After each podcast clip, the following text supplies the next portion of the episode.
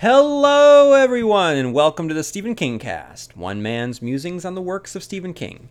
Once I reviewed each of his works in the chronological order of publication, but Ka is a wheel, it all goes round again, and here I am once more on the newest phase of the journey, one that will examine the each of the endings to the works of Stephen King in the mission to determine whether or not Stephen King deserves the reputation that he has for having an inability to successfully land his endings. The focus of the podcast will be to examine the climax, falling action, and resolution of the endings to each of his novels and break it down by character, themes, and conflict and plot to determine whether or not it meets the criteria of being an objectively good ending. I will also weigh in on whether or not I happen to personally, subjectively like the ending. And today I am here again to discuss, except this time, specifically the ending to Lisey's story. So, again, for longtime listeners of the show, you'll know that I'm not the biggest fan of this story, despite the fact that Stephen King has uh, stated that this is his most personal story that he has ever written. Um, I have not watched the Apple TV uh, adaptation of it, and it will be interesting for me to once again dive back into a text that I just never have really liked. Um, to, to, to start to parse out this uh, this particular um, aspect of the show and see, hey, does it hold up? In terms of the ending. Is it uh, is it a worthwhile ending? Even though I might not happen to like the story, it's going to be interesting. So let's find out. But first, I would like to read some listener emails. So up first we have Sarah who writes, "Hi there." Well, hello Sarah. I discovered your podcast just yesterday and have listened to several episodes since then. I'm skipping around episodes, avoiding ones that would be spoilers. I've read a good number of King books, but still many on my to-do list. I very much enjoyed the episodes I've heard so far. Thank you. Yesterday, I listened to your take on Doctor Sleep. I really loved that book, one of my favorites, I think. Someone may have told you about this already, but since you didn't mention it, I wanted to point out Stephen King's nod to Thomas Harris's Silence of the Lambs. During the scene when Dan Torrance helps Dr. John Dalton find his watch, he mentions a patient of John's by the name of Frederica Bimmel. Spelling is off by one letter, a K instead of a C, but that was the name of Buffalo Bill's first victim. I think I yelled out loud when I read and realized where I knew it from. So, Sarah, I'm going to interject. That is such a great observation, and I never in a million years would have gotten that. I haven't read the um, Thomas Harris Hannibal books since 1996, I'd say. Um, or whenever Hannibal came out, whenever the book, whenever the sequel to Silence of the Lambs came out, whenever that was, that's when I read Silence of the Lambs and Red Dragon and and Hannibal. Um, so whenever that was, and so I am not fully uh, um, knowledgeable about the Thomas Harris uh, universe, not in the way that Bryan Fuller is. I'll say that. Um, for anyone that understands what I'm talking about, um, within the last ten years or so uh, Bryan Fuller was responsible for creating what I believe to be the best version of uh, Hannibal Lecter on screen. Yes. Yes. And I'm saying that this version is better than the Anthony Hopkins version. Um, and that's Mads Mikkelsen's uh, version of Hannibal Lecter on, I think it was on NBC, wasn't it? Uh, and it was Hannibal. And it was an incredible show, and I still hold out hope that he's able to do his version of Silence of the Lambs. But if you haven't seen Hannibal, please uh, do yourself a favor. You will definitely see some Stephen King uh, homages here and there, as I know that Bryan Fuller is a fan of Stephen King. Um, specifically, I remember one episode where I was like, yo, this is totally Bernie Wrightson Cycle of the Werewolf inspired. Um, so please do yourself a favor, watch Hannibal if you have not already. Anyway, back to Sarah's uh, email. Today I listened to the revival, and at the end you asked who we would play, who we would pick to play Charles Jacobs. While reading it, I pictured Fred Willard as the Carnival Charles and onward. He's since passed away, sadly, um, but that's how I imagined him. Anyway, keep up the great work. Thank you, Sarah. Thank you for writing in. Then Arun writes, "Hello, fellow constant reader." I know I'm very late to the conversation, but I discovered your podcast about a week ago. I'm already on episode 24, but I feel guilty for not finishing up more. What I'm trying to say is bravo and kudos. You are doing an amazing job so far. One thing I really like is the atmosphere your dogs create with their snoring. I came to know about the furry ones passing away, and my deepest condolences for it. So, Arun, thank you for writing that. And, ladies and gentlemen, big announcement. As I record this episode on this beautiful sunny day in late May of Memorial Day weekend, I am looking out the window at my recently freshly cut lawn, not by the lawnmower man. Um, and as I record into this microphone uh, with the reverberations of Arun's uh, email uh, banging around my skull and the echoes of the pain of a dog's loss in my heart, I say all this and I read this out loud with the comfort that comes with having a dog pressed up against me as I write it. Yes. Um, we have been joined. Our family has uh, expanded, and this podcast uh, has grown uh, with a new furry co-host. Yes, we have a um, an 11 week old dog with us uh, who is wild and full of energy, um, much different from our 13 year old pug who uh, had just passed away. Um, but it's everything that my family needed. So I am sure that the more I record, the more you will hear her running around in the background. Um, you probably will not hear uh, the, the, same level of white uh, noise, background droning of snoring and heavy breathing that comes with a pug, but I'm sure that you will hear uh, the scampering and clitter clack of um, nails on the ground as she uh, tears through the house in future episodes. So, uh, welcome uh, to the Stephen King cast, uh, our newest furry co host. Okay, so Arun continues. Um, I have one point to add which came to mind while listening to your thoughts about Christine. I do understand that the part about the drug case is unnecessary but I feel that King wanted to give us a glimpse into Arnie's mind on how far Christine has taken him into the rabbit hole. And the killing of Buddy's gang one by one while the story is flowing along in the background felt more cinematic to me than better storytelling. Maybe that's what was in King's mind. Just wanted to give my two cents on it. I also adore your bonus episodes on Joe Hill's books, which I find which I too find are extraordinary. Looking forward to finishing all of your episodes, though it would suck to wait for each episode once I finish them all. With huge thanks and regards, Arun. Arun, thank you so much for writing in, and don't worry, there are a lot of episodes for you to make your way through. So if you come to the conclusion um, and the clearing at the end of the path of the podcast, uh, you will have consumed many, many hours. So take your time and uh, you'll you'll work your way through. Um, but thank you for writing in. Uh, okay, everyone, that's all that I have for listener emails right now. So if you have any thoughts on anything having to do with Stephen King, um, in this case, if you have anything, any thoughts on Lisey's story, um, please write in. If you, as I record this um, over the last couple weeks, Firestarter, the Blumhouse uh, adaptation starring Zac Efron just came out. I have not seen it. But if you have thoughts on it, feel free to write into StephenKingcast at yahoo.com to let me know what you are thinking. And with that, I'm going to read the Wikipedia summary of Lisey's story so that we have a basis upon which I can discuss the ending of Lisey's story. So, Lisey's story is the story of Lisey Landon, a widow of a famous and wildly successful novelist, Scott Landon. The book tells two stories Lisey's story in the present and the story of her dead husband's life as remembered by Lisey during the course of the novel.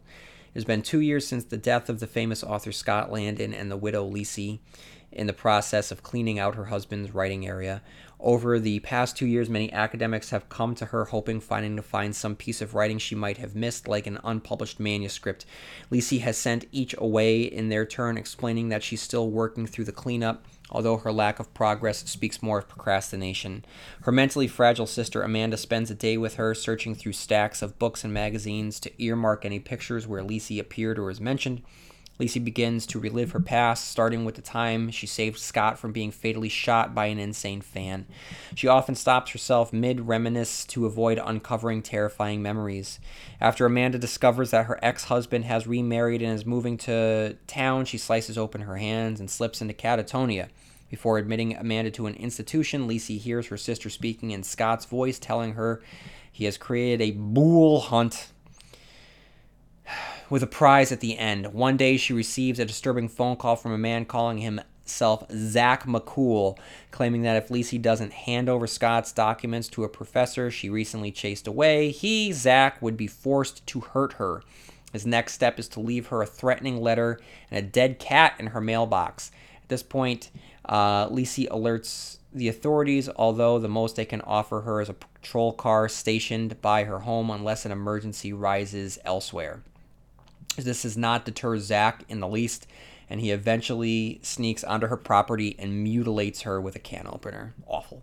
Throughout the book, Lisey begins to face certain realities about her husband uh, that she had repressed um, and forgotten. She also recalls Scott's past, how he came from a family with a history of horrible mental illnesses that manifested as either uncontrollable homicidal mania or deep catatonia how he had a special gift and ability to transport himself to another world, which he called Boo'ya Moon, with its own unique dangers. How Scott's uh, brother Paul was killed by their father when, at 13, Paul succumbed to family disease and attempted to kill Scott, and how Scott really died.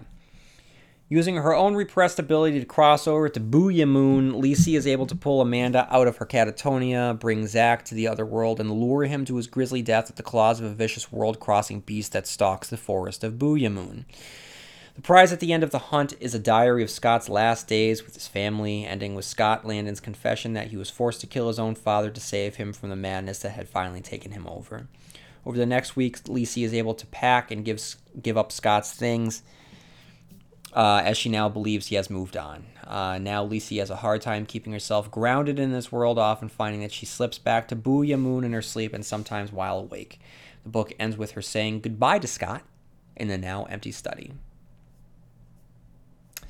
So here I am again talking about the ending of Lisey's story. Um, and guys, this is probably going to be the wackest uh, podcast that I'm just opening myself up to criticism, and I deserve any criticism that comes with it. So I, maybe I'm just going to chalk it up to my inability to fully understand it or care about it. I just don't like Lisey's story. I don't like it. So I have difficulty being able to examine it from a from an analytical standpoint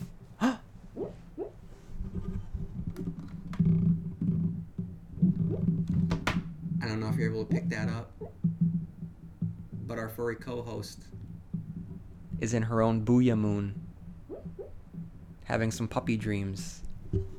So cute. Um, so I don't know. I just really struggle with this, and I've always prided myself on being able to take off my subjective reader hat and put on my analytical uh, critic hat. Uh, and I just, I really struggle with Lisey's story. So when I ask this question, does it provide an appropriate conclusion to its characters that's consistent with the characters' actions, themes, or conflicts of the book? You know, I'm able to say yes. Um, you know, she's able to enter the world of Scott, that world of imagination and wonder and madness. You know, th- this is a novel that you know, when we talk about Stephen Kingisms, the tips and tricks and themes of Stephen King's works, you know, it has a, a writer, and in this case, the, the literal ghost of a writer at the center, um, the void of where a writer used to be.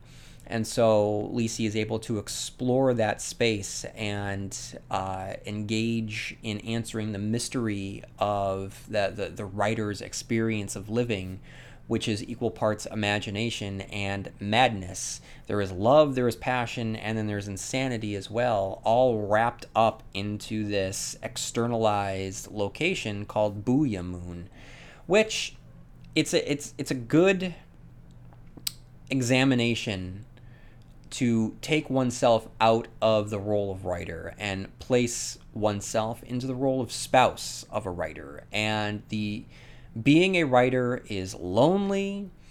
In some ways, it is selfish. Um, it is introspective. It is introverted. It is uh, exclusionary in so many ways.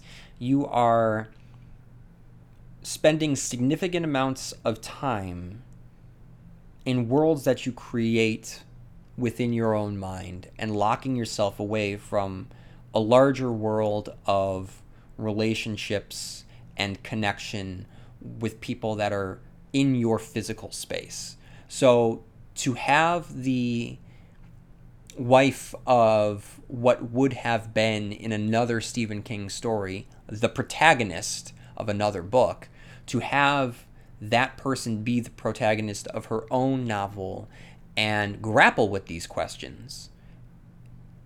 I understand that and it works. And so for her to actually journey to the place of imagination and madness and love that her husband um, had occupied for so much time in his own life that she never fully understood and only understood after his death um, yes. So from a from a perspective of Scott and a perspective of Lisey, yes, I do believe that it is consistent with the character's actions and conflicts. And in terms of the plot, she had been exploring this. So yes, for her to actually go to this place, yes.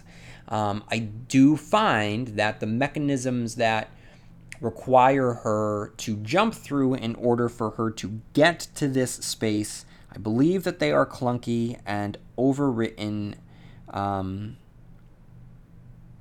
and inorganic. And it just, I don't like the phrase doesn't work for me. I don't like that phrase. I feel that it's lazy, um, and yet I find myself saying this phrase with this novel over and over again because I want to put the my failure to connect with it and fully understand it as intended on me. And not, I have difficulty saying that Stephen King is at fault here because he's writing about something I've always been able to pick up on on his his kingisms and his his his writing about writers and his themes um, and, and, and his statements about whether it be marriage or fatherhood or community. I, I'm, I've always been able to unpack these things, but here I have such difficulty, and for him to say that it's his most personal, clearly my inability to connect with the novel, um, that is not a fault of King. It has to come from me. So I, I, I don't like the term. It doesn't work for me. But for me, right here, the, the, the struggles that I have, I have to lay uh, at, at myself. Um, I have to. So I, I find Lisey getting to the end and, and the, um, the, the conflicts um, with Zach McCool, I, I, find it very forced, and I, I, I, I fail to see the the greater significance, if there is a greater significance. Um, I've had listeners in the past write in with such beautiful eloquence about the, the themes of this novel and the, the, the discussion about mental illness. And um, others have written in about the, the beauty of, of um, marital love and uh, partnership and sacrifice. And I've just I've never been able to pick up on that wavelength the way that that you have. Does it serve the theme, uh, theme symbolism and motifs? I- am not sure. Like again, she goes to Boo'ya Moon. Yes, she's able to um, walk away from the literal ghost and the symbolic ghost of Scott that has haunted her um, not in a bag of bones way, but in a mourning way, and she's able to find catharsis. So, yes, I, I will say that yes, it serves the theme, symbolism, and motifs. The most famous scene in the novel? I don't know. Is there one? Is it the shooting? Is it the uh, standing by the lake in Boo'ya Moon? I don't know. Are there other factors that we need to consider? Yes. As I said, this is something that Stephen King has identified as his most personal. Um, so there's something there. There's something that uh, that really beats the heart of Stephen King's works here with uh, Lisey's story. Do I like the ending? No. Is it a good ending? I don't know. I don't like the ending. I really don't because I'm not a fan of the book. But if I said that it, it, it does fit the themes, it's a, an appropriate conclusion to the characters, And yeah, I would have to say that it is a good conclusion for what the story is. So I don't like the ending, but it is a good ending. Well, there you go. I worked myself through it. All right, everyone. Um, I apologize. I always feel bad. I feel like you get the, the, the short shrift um, whenever I talk about Lisey's story because I just don't like Lisey's story. Sorry, guys. Um, so if you have thoughts on the ending of Lisey's story, please write into StephenKingcast at yahoo.com. And if you haven't done so already, a review on iTunes would help me out greatly, uh, separate me and distinguish me from other Stephen King podcasts out there, other great Stephen King podcasts out there, I should say. Um, so if you have made your way through the entirety of um, this podcast, please, all you got to do is just type in Stephen King to um, iTunes or your um, podcast of choice, and you will have a plethora. Um, of podcasts to choose from because we live in a golden age of not just Stephen King, but Stephen King podcasting and fandom as well. We have a really good community out there, a larger ka-tet um, where we all support each other. So, um, you know, support this podcast and listen to all the others as well. Okay, everyone. Um, thank you for tuning in today for this relatively brief uh, podcast in which I worked my way through the conclusion of Lisey's story. And um, join me next time where I will talk about, chronologically speaking, the next novel is Blaze. I still haven't read Blaze, so I will be talking about Duma Key. So, um, may you have long days and pleasant nights. And I'll see you here next time where M O O N spells Stephen King cast.